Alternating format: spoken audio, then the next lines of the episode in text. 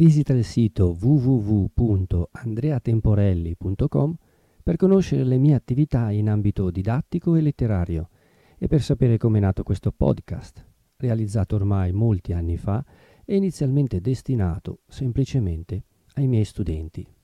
Buon ascolto. Capitolo 33 Una notte, verso la fine d'agosto, proprio nel colmo della peste, tornava don Rodrigo a casa sua, in Milano, accompagnato dal fedel Griso, l'uno dei tre o quattro che di tutta la famiglia gli era rimasti vivi. Tornava da un ridotto d'amici soliti a straviziare insieme per passare la malinconia di quel tempo, e ogni volta ce n'erano dei nuovi e ne mancava dei vecchi. Quel giorno Don Rodrigo era stato uno dei più allegri e tra le altre cose aveva fatto rider tanto la compagnia con una specie d'elogio funebre del conte Attilio, portato via dalla peste due giorni prima. Camminando però sentiva un malessere, un abbattimento, una fiacchezza di gambe, una gravezza di respiro, un'arsione interna che avrebbe voluto attribuire solamente al vino, alla veglia, alla stagione. Non aprì bocca per tutta la strada e la prima parola, arrivati a casa, fu d'ordinare al griso che gli facesse lume per andare in camera.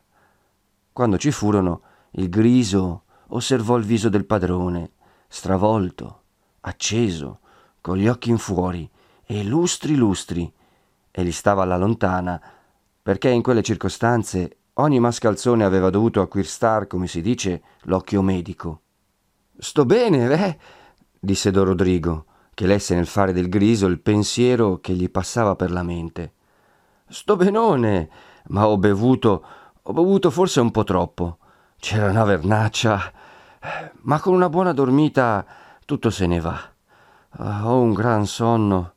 Levami un po' quel lume dinanzi, che m'acceca. Mi dà una noia. Scherzi della vernaccia, disse il griso, tenendosi sempre alla larga.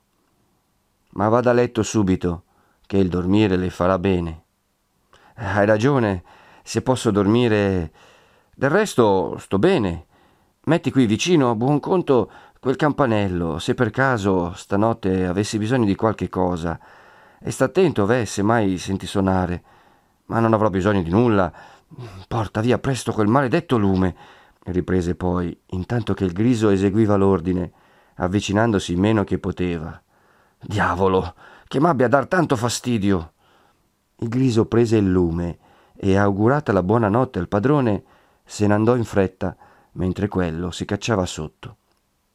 Ma le coperte gli parvero una montagna. Le buttò via e si rannicchiò per dormire, che infatti moriva dal sonno.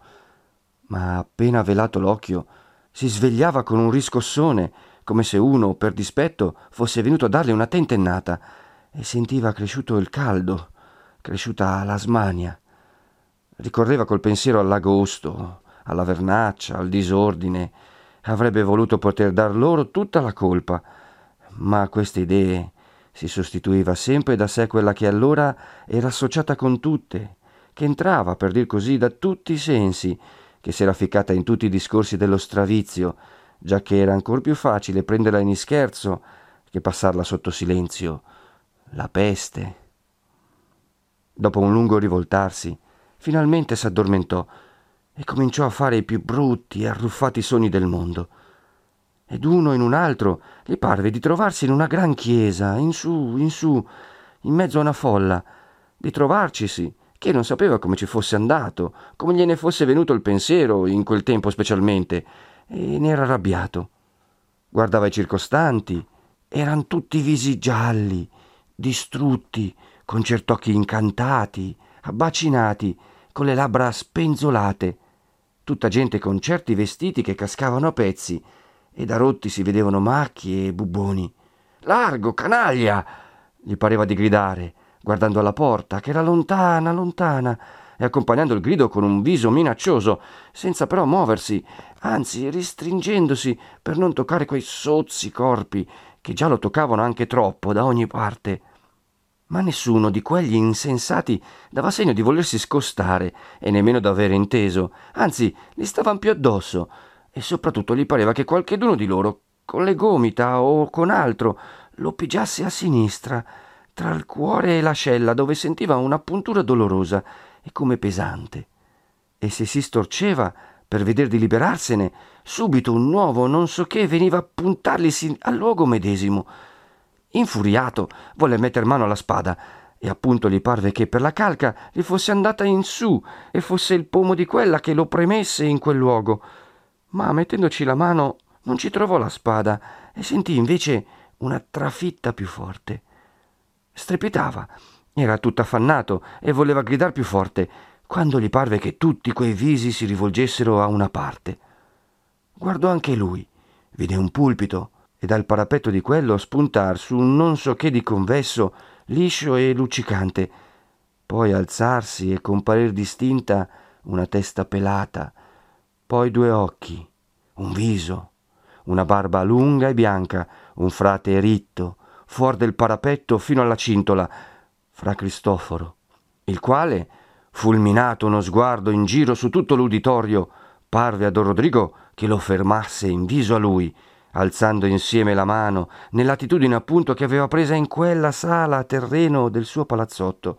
Allora alzò anche lui la mano in furia, fece uno sforzo come per slanciarsi ad acchiappar quel braccio teso per aria. Una voce che gli andava brontolando sordamente nella gola scoppiò in un gran urlo e si destò. Lasciò cadere il braccio che aveva alzato davvero, stentò alquanto a ritrovarsi, ad aprir ben gli occhi, che la luce del giorno già inoltrato gli dava noia, quanto quella della candela la sera avanti. Riconobbe il suo letto, la sua camera, si raccapezzò che tutto era stato un sogno, la chiesa, il popolo, il frate, tutto era sparito, tutto fuorché una cosa, quel dolore dalla parte sinistra. Insieme si sentiva al cuore una palpitazione violenta, affannosa, negli orecchi un ronzio, un fischio continuo, un fuoco di dentro, una gravezza in tutte le membra, peggio di quando era andato a letto. Esitò qualche momento prima di guardare la parte dove aveva il dolore. Finalmente la scoprì. Ci diede un'occhiata paurosa e vide un sozzo bubbone d'un livido paonazzo. L'uomo si vide perduto. Il terror della morte l'invase e con un senso per avventura più forte il terrore di diventar preda dei monatti, d'esser portato, buttato al lazzeretto.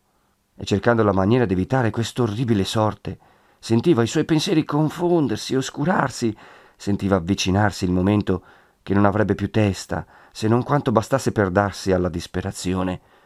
Afferrò il campanello e lo scosse con violenza comparve subito il griso, il quale stava allerta.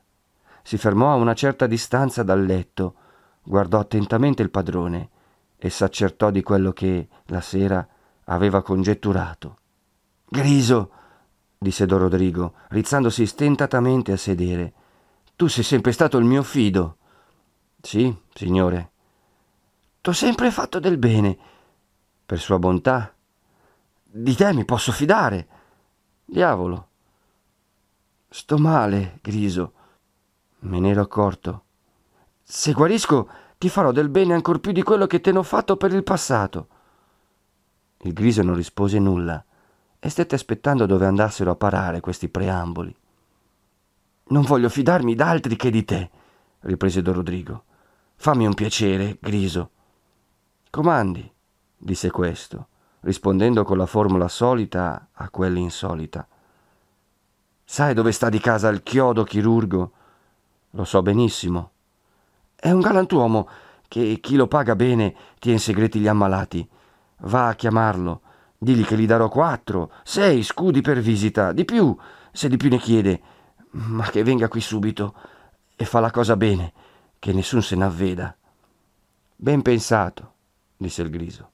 Vo e torno subito. Senti, Griso, dammi prima un po' d'acqua. Mi sento un'arsione che non ne posso più. No, signore, rispose il griso. Niente senza il parere del medico. Sono mali bisbetici, non c'è tempo da perdere. Stia quieto. In tre salti son qui col chiodo. Così detto, uscì, raccostando l'uscio. Don Rodrigo, tornato sotto, l'accompagnava con l'immaginazione alla casa del chiodo, contava i passi, calcolava il tempo. Ogni tanto ritornava a guardare il suo bubbone, ma voltava subito la testa dall'altra parte, con ribrezzo. Dopo qualche tempo cominciò a stare in orecchi per sentire se il chirurgo arrivava, e quello sforzo d'attenzione sospendeva il sentimento del male e teneva in sesto i suoi pensieri. Tutto a un tratto sento uno squillo lontano, ma che gli par che venga dalle stanze, non dalla strada. Sta attento, lo sente più forte, più ripetuto, e insieme uno stropiccio di piedi. Un orrendo sospetto gli passa per la mente. Si rizza a sedere e si mette ancora più attento. Sente un rumor cupo nella stanza vicina, come d'un peso che venga messo giù col riguardo. Butta le gambe fuori del letto, come per alzarsi. Guarda l'uscio. Lo vede aprirsi. Vede presentarsi e venire avanti due logori e sudici vestiti rossi, due facce scomunicate, due monatti, in una parola. Vede mezza la faccia del griso che, nascosto dietro un battente socchiuso, rimane lì a spiare. Ah, traditore infame! Via, canaglia! Biondino! Carlotto! Aiuto! Sono assassinato! grida don Rodrigo. Caccia una mano sotto il capezzale per cercare una pistola, la afferra, la tira fuori, ma al primo suo grido i monati avevano preso la rincorsa verso il letto, il più pronto lì addosso, prima che lui possa far nulla. Gli strappa la pistola di mano, la getta lontano, lo butta a giacere e lo tien lì gridando, con un versaccio di rabbia insieme di scherno. Ah, Birbone! Contro i monatti, contro i ministri del tribunale, contro quelli che fanno l'opera di misericordia. Tienlo bene, finché lo portiamo via, disse il compagno, andando verso uno scrigno. E in quella il griso entrò e si mise con lui a scassinare la serratura. Scellerato! urlò don Rodrigo guardandolo per di sotto all'altro che lo teneva e divincolandosi tra quelle braccia forzute. Lasciatemi ammazzar quell'infame, diceva quindi monatti, e poi fate di me quel che volete. Poi ritornava a chiamare con quanta voce aveva gli altri suoi servitori, ma era inutile, perché l'abbominevole Griso li aveva mandati lontano, con finti ordini del padrone stesso, prima d'andare a fare ai monatti la proposta di venire a quella spedizione e dividere le spoglie. Sta buono, sta buono, diceva allo sventurato Rodrigo, l'aguzzino che lo teneva appuntellato sul letto, e voltando poi il viso ai due che facevano bottino, gridava Fate le cose da galantuomini. Tu, tu, mugghiava don Rodrigo verso il griso, che vedeva affaccendarsi a spezzare, a cavar fuori danaro, roba, a far le parti. Tu, dopo, ah, diavolo dell'inferno, posso ancora guarire, posso guarire. Il griso non fiatava e neppure, per quanto poteva, si voltava dalla parte di dove veniva in quelle parole. Tienlo forte, diceva l'altro monatto, è fuori di sé, ed era ormai vero. Dopo un gran urlo, dopo un ultimo e più violento sforzo per mettersi in libertà, cadde tutto a un tratto rifinito e stupido. Guardava però ancora, come incantato, e ogni tanto si riscoteva o si lamentava. I monatti lo presero, uno per i piedi e l'altro per le spalle, e andarono a posarlo su una barella che avevano lasciata nella stanza accanto. Poi uno tornò a prendere la preda, quindi, alzato il miserabile peso, lo portarono via. Il griso rimase a scegliere in fretta quel di più che potesse far per lui, fece di tutto un fagotto e se ne andò. Aveva bensì avuto cura di non toccar mai i monatti, di non lasciarsi toccare da loro, ma in quell'ultima furia del frugare Aveva poi presi, vicino al letto, i panni del padrone e li aveva scossi, senza pensare ad altro, per vedere se ci fosse danaro. C'ebbe però a pensare il giorno dopo che, mentre stava gozzovigliando in una bettola, gli vennero un tratto dei brividi, gli s'abbagliarono gli occhi, gli mancarono le forze e cascò. Abbandonato dai compagni, andò in mano dei monatti che, spogliatelo di quanto aveva indosso di buono, lo buttarono su un carro, sul quale spirò prima d'arrivare al lazzeretto dove era stato portato il suo padrone. Lasciando ora questo nel soggiorno dei guai, dobbiamo andare in cerca d'un altro, la cui storia non sarebbe mai stata intralciata con la sua se lui non l'avesse voluto per forza. Anzi, si può dir di certo che non avrebbero avuto storia né l'uno né l'altro. Renzo, voglio dire, che abbiamo lasciato il nuovo filatoio sotto il nome d'Antonio Rivolta. C'era stato cinque o sei mesi, salvo il vero, dopo i quali, dichiarata l'inimicizia tra la Repubblica e il re di Spagna, e cessato quindi ogni timore di ricerche e di impegni dalla parte di qui, Bortolo si era dato premura d'andarlo a prendere e di tenerlo ancora con sé, e perché gli voleva bene, e perché Renzo, come giovine di talento e abile nel mestiere, era in una fabbrica di grande aiuto al factotum, senza poter mai aspirare a divenirlo lui, per quella benedetta disgrazia di non saper tenere la penna in mano. Siccome anche questa ragione c'era entrata per qualche cosa, così abbiamo dovuto accennarla. Forse voi vorreste un bortolo più ideale, non so che dire, fabbricatevelo. Quello era così. Renzo era poi sempre rimasto a lavorare presso di lui. Più di una volta, e specialmente dopo aver ricevuta qualcheduna di quelle benedette lettere da parte d'Agnese, gli era saltato il grido di farsi soldato e finirla. E le occasioni non mancavano, che appunto in quell'intervallo di tempo la Repubblica aveva avuto bisogno di far gente. La tentazione era qualche volta stata per Renzo tanto più forte che si era anche parlato di invadere il milanese, e naturalmente a lui pareva che sarebbe stata una bella cosa tornare in figura di vincitore a casa sua, riveder Lucia, e spiegarsi una volta con lei. Ma Bortolo, con buona maniera, aveva sempre saputo smontarlo da quella risoluzione. Se ci hanno da andare, gli diceva, ci anderanno anche senza di te, e tu potrai andarci dopo, con tuo comodo. Se tornano col capo rotto, non sarà meglio essere stato a casa tua. Disperati che vadano a far la strada, non ne mancherà, e prima che ci possano mettere i piedi, per me, sono eretico, costoro abbaiano, ma sì, lo Stato di Milano non è un boccone da ingoiarsi così facilmente. Si tratta della Spagna, figliuolo mio. Sai che affare è la Spagna? San Marco è forte a casa sua, ma ci vuol altro. Abbi pazienza, non stai bene qui? Vedo cosa vuoi dire, ma se è destinato lassù che la cosa riesca, sta sicuro che a non far pazzie riuscirà anche meglio. Qualche santo t'aiuterà. Credi pure che non è mestiere per te ti par che convenga lasciar d'incannar seta per andare a ammazzare? Cosa vuoi fare con quella razza di gente? Ci vuol degli uomini fatti apposta. Altre volte Renzo si risolveva ad andar di nascosto, travestito e con un nome finto. Ma anche da questo Bortolo seppe svolgerlo ogni volta, con ragioni troppo facili a indovinarsi. Scoppiata poi la peste nel milanese e appunto, come abbiamo detto, sul confine del bergamasco, non tardò molto a passarlo e non vi sgomentate, che io non vi voglio raccontare la storia anche di questa. Chi la volesse, la c'è, scritta per ordine pubblico da un certo Lorenzo Ghirardelli. Libro raro però e sconosciuto, quantunque contenga forse più roba che tutte insieme le descrizioni più celebri di pestilenze. Da tante cose dipende la celebrità dei libri. Quel che volevo dire è che Renzo prese anche lui la peste, si curò da sé, cioè non fece nulla, ne fu in fin di morte, ma la sua buona complessione vinse la forza del male. In pochi giorni si trovò fuori di pericolo. Col tornar della vita risorsero più che mai rigogliose nell'animo suo le memorie, i desideri, le speranze, i disegni della vita, vale a dire che pensò più che mai a Lucia. Cosa ne sarebbe di lei in quel tempo che il vivere era come un'eccezione? E a così poca distanza non poterne saper nulla e rimanere Dio sa quanto in una tale incertezza. E quando anche questa si fosse poi dissipata, quando, cessato ogni pericolo, venisse a risaper che Lucia fosse in vita, c'era sempre quell'altro mistero, quell'imbroglio del voto. Anderò io, anderò a sincerarmi di tutto in una volta, disse tra sé e lo disse prima d'essere ancora in caso di reggersi. Purché sia viva. Trovarla la troverò io. Sentirò una volta da lei proprio cosa sia questa promessa. Le farò conoscere che non può stare e la conduco via con me. Lei è quella povera Agnese, se è viva, che mi ha sempre voluto bene e sono sicuro che me ne vuole ancora. La cattura? Eh, adesso hanno altro da pensare, quelli che son vivi. Giran sicuri anche qui, certa gente che n'hanno addosso ci ha essere salvacondotto solamente per i birboni. E a Milano dicono tutti che lei è una confusione peggio. Se lascio scappare un'occasione così bella. La peste. Vedete un poco come ci fa qualche volta adoprar le parole, quel benedetto istinto di riferire e di subordinar tutto a noi medesimi. Non ne ritorna più una simile. Giova a sperare, caro il mio Renzo.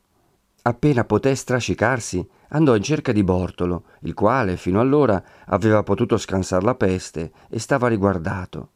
Non gli entrò in casa, ma datogli una voce dalla strada, lo fece affacciare alla finestra. Ah ah, disse Bortolo, l'hai scampata tu. Buon per te.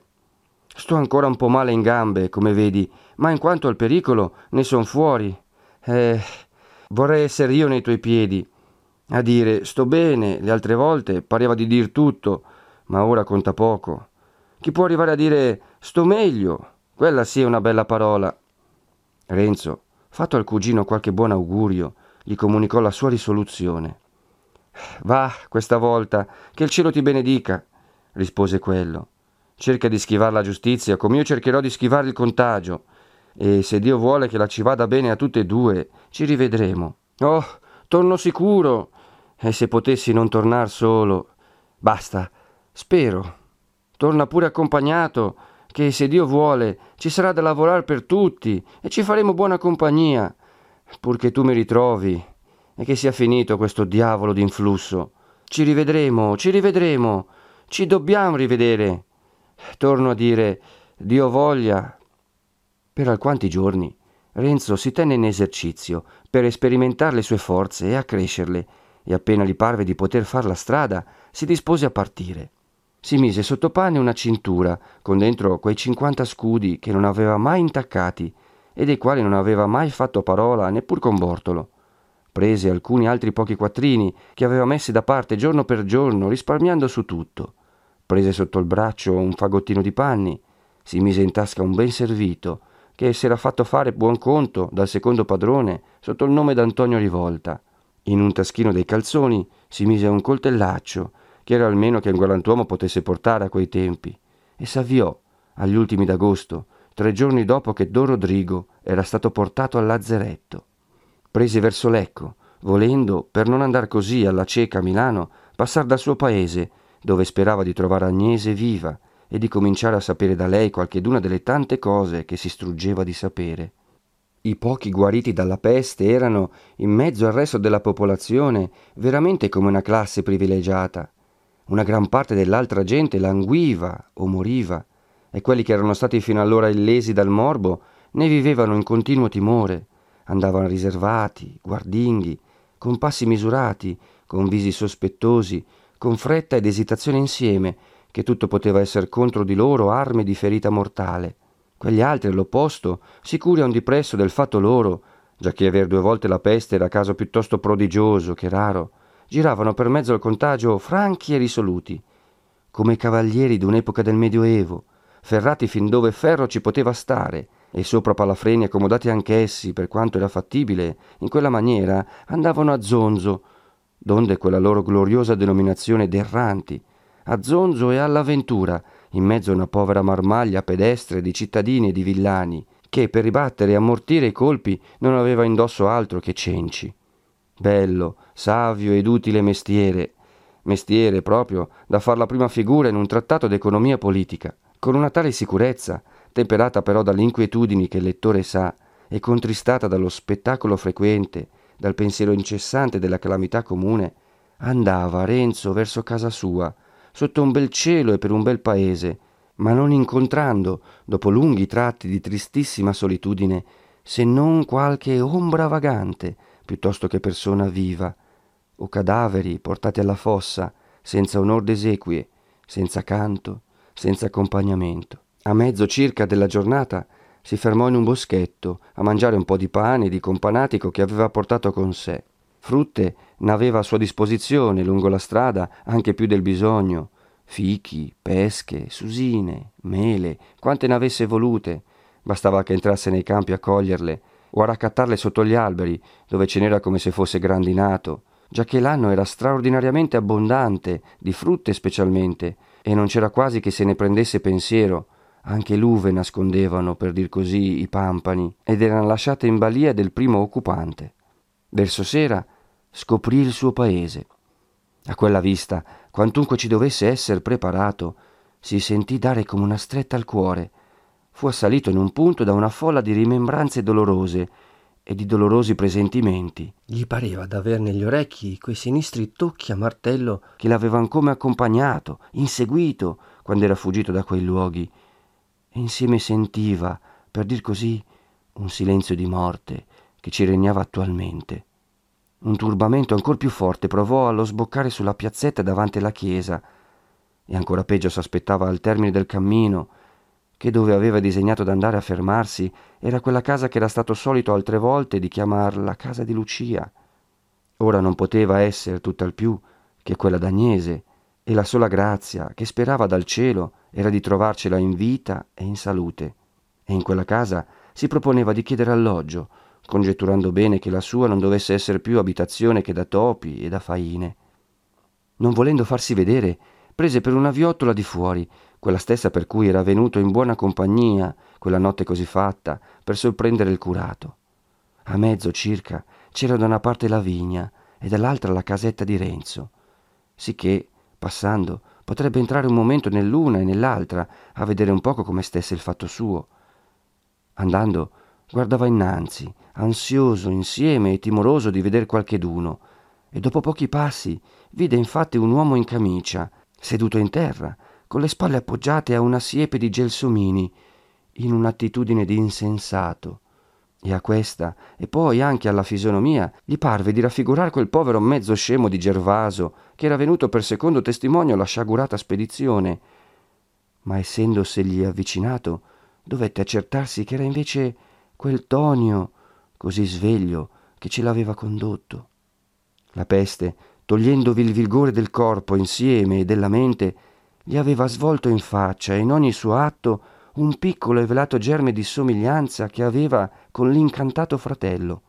Oh, Tonio, gli disse Renzo, fermandoseli davanti, sei tu? Tonio alzò gli occhi, senza muover la testa. Tonio, non mi riconosci? A chi la tocca, la tocca, rispose Tonio, rimanendo poi con la bocca aperta. L'hai addosso, eh? Povero Tonio, ma non mi riconosci più. A chi la tocca, la tocca, replicò quello, con un certo sorriso sciocco. Renzo, vedendo che non ne caverebbe altro, seguitò la sua strada, più contristato. Ed ecco spuntar da una cantonata e venire avanti una cosa nera, che riconobbe subito per Don Abbondio. Camminava adagio adagio, portando il bastone come chi ne è portato a vicenda, e di mano in mano che s'avvicinava, sempre più si poteva conoscere nel suo volto pallido e smunto, e in ogni atto, che anche lui doveva aver passata la sua burrasca. Guardava anche lui, gli pareva e non gli pareva, vedeva qualche cosa di forestiero nel vestiario, ma era appunto forestiero di quel di Bergamo. È lui senz'altro, disse tra sé, e alzò le mani al cielo con un movimento di maraviglia scontenta, restandogli sospeso in aria il bastone che teneva nella destra, e si vedevano quelle povere braccia ballar nelle maniche, dove altre volte stavano appena, per l'appunto. Renzo gli andò incontro, allungando il passo, e gli fece una riverenza, che, sebbene si fossero lasciati come sapete, era però sempre il suo curato. Siete qui voi? Esclamò don Abbondio. Son qui, come lei vede. Si sa niente di Lucia? Che volete che se ne sappia? Non se ne sa niente. È a Milano, seppure ancora in questo mondo. Ma voi, Agnese, è viva? Può essere. Ma chi volete che lo sappia? Non è qui, ma dov'è? È andata a starsene nella Valsassina da quei suoi parenti, a Pasturo. Sapete bene che là dicono che la peste non faccia al diavolo come qui. Ma voi, dico. Questa la mi dispiace. E il padre Cristoforo è andato via che è un pezzo, ma lo sapevo. Me l'hanno fatto scrivere. Domandavo se per caso fosse tornato da queste parti. Oh, giusto, non se n'è più sentito parlare. Ma voi. Là mi dispiace anche questa. Ma voi, dico, cosa venite a fare da queste parti? Per l'amor del cielo. Non sapete che bagattella di cattura. Cosa mi importa? Hanno altro da pensare. Ho voluto venire anch'io una volta a vedere i fatti miei. E non si sa proprio. Cosa volete vedere? Che orora non c'è più nessuno. Non c'è più niente. E dico, con quella bagattella di cattura, venir qui, proprio in paese, in bocca al lupo. C'è giudizio. Fate a modo d'un vecchio che è obbligato ad averne più di voi e che vi parla per l'amore che vi porta. Legatevi le scarpe bene e prima che nessuno vi veda, tornate di dove siete venuto. E se siete stato visto, tanto più tornatevene di corsa. Vi pare che sia aria per voi questa? Non sapete che sono venuti a cercarvi, che hanno frugato, frugato, buttato sottosopra. Lo so, purtroppo, birboni. Ma dunque. Ma se le dico che non ci penso. E colui è vivo ancora? È qui? Vi dico che non c'è nessuno. Vi dico che non pensiate le cose di qui. Vi dico che. Domando se è qui colui. Oh, santo cielo, parlate meglio. Possibile che abbiate ancora addosso tutto quel fuoco dopo tante cose? C'è o non c'è? Non c'è, via. Ma è la peste, figliuolo, la peste. Chi è che vada in giro in questi tempi? Se non ci fosse altro che la peste in questo mondo, dico per me, l'ho avuta e son franco. Ma dunque, ma dunque, non sono avvisi questi.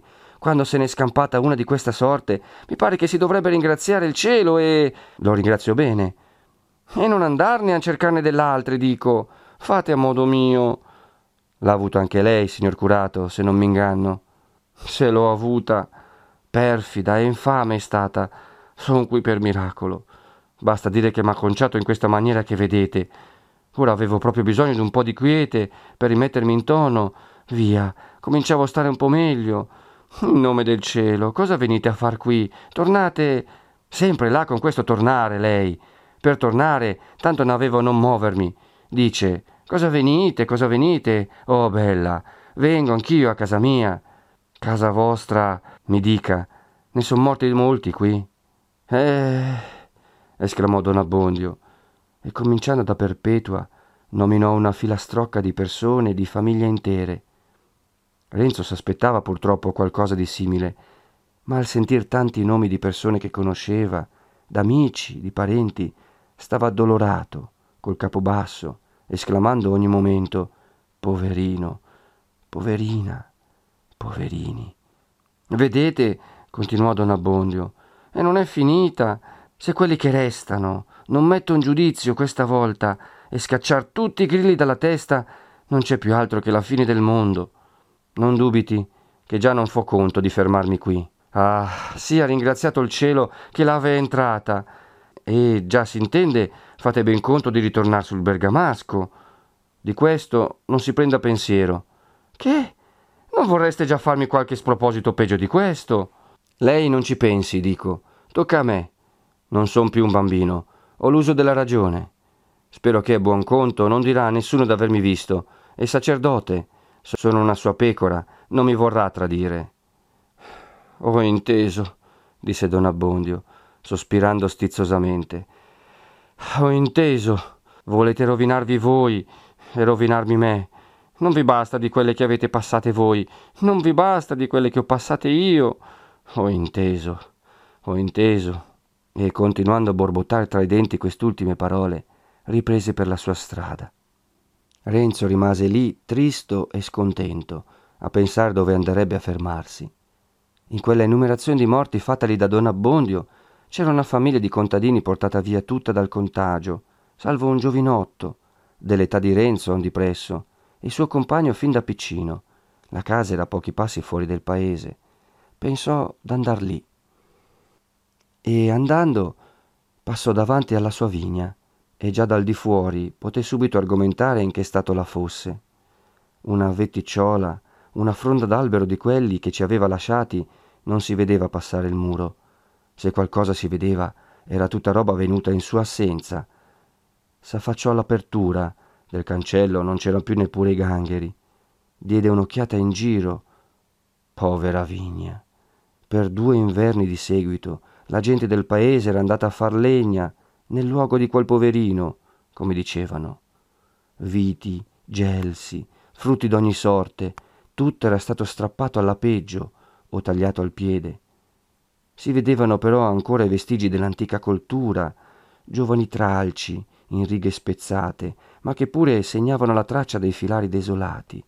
Qua e là rimessi ticci, oggetti di gelsi, di fichi, di peschi, di ciliegi, di susini, ma anche questo si vedeva sparso, soffogato, in mezzo a una nuova, varia e fitta generazione, nata e cresciuta senza l'aiuto della man dell'uomo.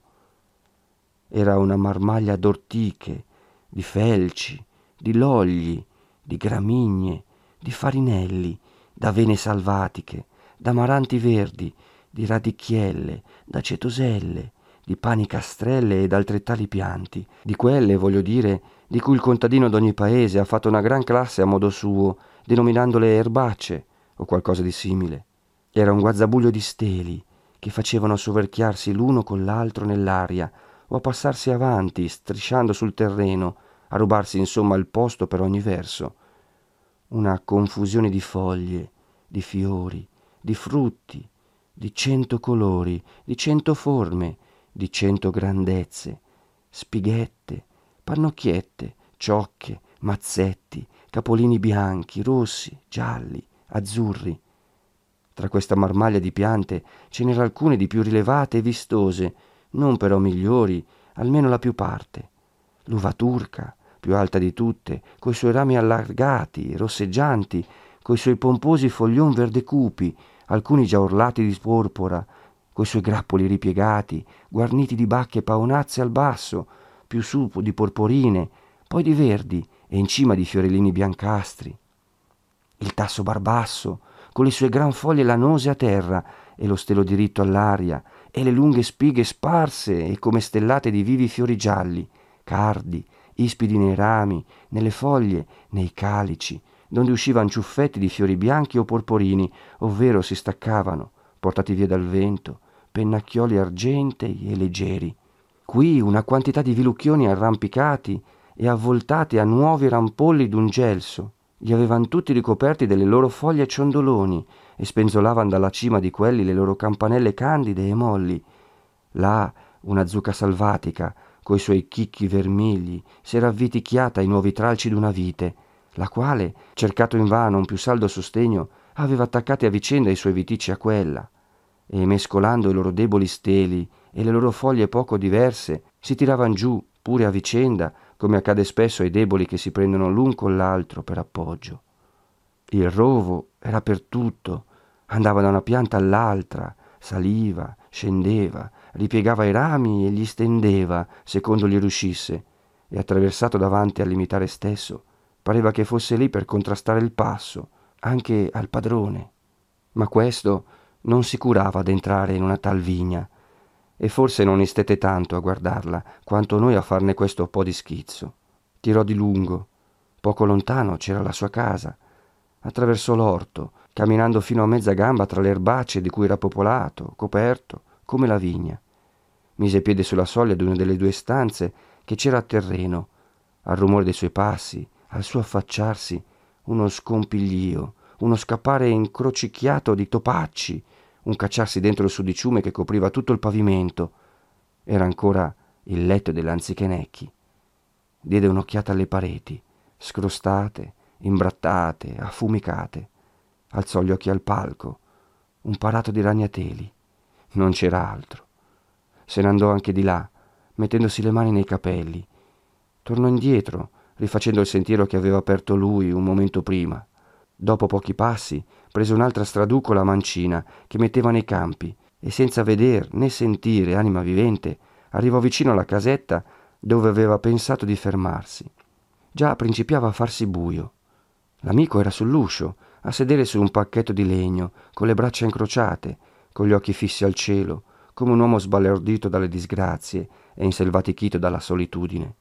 Sentendo un calpestio, si voltò a guardar chi fosse, e a quel che gli parve di vedere così al barlume, tra i rami e le fronde, disse ad alta voce, rizzandosi e alzando le mani. Non ci son che io. Non ne ho fatte abbastanza ieri. Lasciatemi un po' stare, che sarà anche questa un'opera di misericordia. Renzo, non sapendo cosa volesse dir questo, gli rispose chiamandolo per nome. Renzo, disse quello, esclamando insieme e interrogando. Proprio, disse Renzo e si corsero incontro. Sei proprio tu, disse l'amico, quando furono vicini. Oh, che gusto ho di vederti! Chi l'avrebbe pensato? L'avevo preso per Paolin dei morti, che viene sempre a tormentarmi perché vado a sotterrare. Sai che sono rimasto solo, solo, solo come un romito. Lo so, purtroppo, disse Renzo. E così, barattando e mescolando in fretta saluti, domande e risposte, entrarono insieme nella casuccia e lì, senza sospendere i discorsi, l'amico si mise in faccende per fare un po' d'onore a Renzo, come si poteva così all'improvviso e in quel tempo. Mise l'acqua al fuoco e cominciò a far la polenta, ma cedé poi il matterello a Renzo perché la dimenasse e se n'andò dicendo Sono rimasto solo, ma sono rimasto solo. Tornò con un piccolo secchio di latte, con un po' di carne secca, con un paio di raveggioli, con fichi e pesche, e posato il tutto, scodellata la polenta sulla tafferia, si misero insieme a tavola, ringraziandosi scambievolmente, l'uno della visita, l'altro del ricevimento. E dopo un'assenza di forse due anni, si trovarono a un tratto molto più amici di quello che avessero mai saputo d'essere nel tempo che si vedevano quasi ogni giorno, perché all'uno e all'altro, dice qui il manoscritto, erano toccate di quelle cose che fanno conoscere che balsamo sia all'animo la benevolenza, tanto quella che si sente quanto quella che si trova negli altri. Certo, nessuno poteva tenere presso di Renzo il luogo d'Agnese, né consolarlo della di lei assenza, non solo per quell'antica e speciale affezione, ma anche perché, tra le cose che a lui premeva di decifrare, ce n'era una di cui essa sola aveva la chiave. Stette un momento tra due, se dovesse continuare il suo viaggio o andare prima in cerca d'Agnese, giacché ne era così poco lontano, ma considerato che della salute di Lucia Agnese non ne saprebbe nulla, restò nel primo proposito d'andare addirittura a levarsi questo dubbio e aver la sua sentenza e di portar poi lui le nuove alla madre. Però anche dall'amico seppe molte cose che ignorava e di molte venne in chiaro che non sapeva bene sui casi di Lucia e sulle persecuzioni che gli avevano fatte a lui e come don Rodrigo se n'era andato con la coda tra le gambe e non s'era più veduto da quelle parti. Insomma, su tutto quell'intreccio di cose. Seppe anche, e non era per Renzo cognizione di poca importanza, come fosse proprio il casato di Don Ferrante, che Anese gliel'aveva bensì fatto scrivere dal suo segretario, ma sa il cielo come era stato scritto, e l'interprete bergamasco, nel leggergli la lettera, n'aveva fatta una parola tale che, se Renzo fosse andato con essa a cercare il capito di quella casa in Milano, probabilmente non avrebbe trovato persona che indovinasse di chi voleva parlare. Eppure quello era l'unico filo che avesse per andare in cerca di Lucia. In quanto alla giustizia, poté confermarsi sempre più che era un pericolo abbastanza lontano per non darsene gran pensiero. Il signor Podestà era morto di peste Chissà quando se ne manderebbe un altro. Anche la sbirraglia se n'era andata la più parte. Quelli che rimanevano avevano tutt'altro da pensare che alle cose vecchie. Raccontò anche lui all'amico le sue vicende e nebbe in contraccambio cento storie del passaggio dell'esercito, della peste, d'untori, di prodigi. Son cose brutte, disse l'amico, accompagnando Renzo in una camera che il contagio aveva resa disabitata. Cose che non si sarebbe mai creduto di vedere, cose da levarvi l'allegria per tutta la vita ma però a parlarne tra amici è un sollievo. Allo spuntar del giorno erano tutte e due in cucina. Renzo in arnese da viaggio, con la sua cintura nascosta sotto il farsetto e il coltellaccio nel taschino dei calzoni. Il fagottino, per andar più lesto, lo lasciò in deposito presso all'ospite. Se la mi va bene, gli disse, se la trovo in vita, se... Basta, ripasso di qui. Corro a Pasturo a dar la buona nuova a quella povera Agnese e poi... e poi... Ma se, per disgrazia, per disgrazia, che Dio non voglia... Allora non so quel che farò, non so dove anderò. Certo da queste parti non mi vedete più. E così parlando, rito sulla soglia dell'uscio, con la testa per aria, guardava con un misto di tenerezza ed accoramento l'aurora del suo paese, che non aveva più veduta da tanto tempo. L'amico gli disse, come s'usa, di sperar bene, volle che prendesse con sé qualcosa da mangiare, l'accompagnò per un pezzetto di strada e lo lasciò con nuovi auguri. Renzo si incamminò con la sua pace, bastandogli d'arrivar vicino a Milano in quel giorno, per entrarci il seguente, di buon'ora, e cominciar subito la sua ricerca. Il viaggio fu senza accidenti e senza nulla che potesse distrarre Renzo dai suoi pensieri, fuorché le solite miserie e malinconie. Come aveva fatto il giorno avanti, si fermò a suo tempo in un boschetto a mangiare un boccone e a riposarsi. Passando per Monza, davanti a una bottega aperta dove c'era dei pani in mostra, ne chiese due per non rimanere sprovvisto in ogni caso. Il fornaio gli intimò di non entrare e gli porse su una piccola pala una scodelletta con dentro acqua e aceto, dicendogli che buttasse lì i danari. E fatto questo, con certe molle gli porse l'uno dopo l'altro i due pani, che Renzo mise uno per tasca.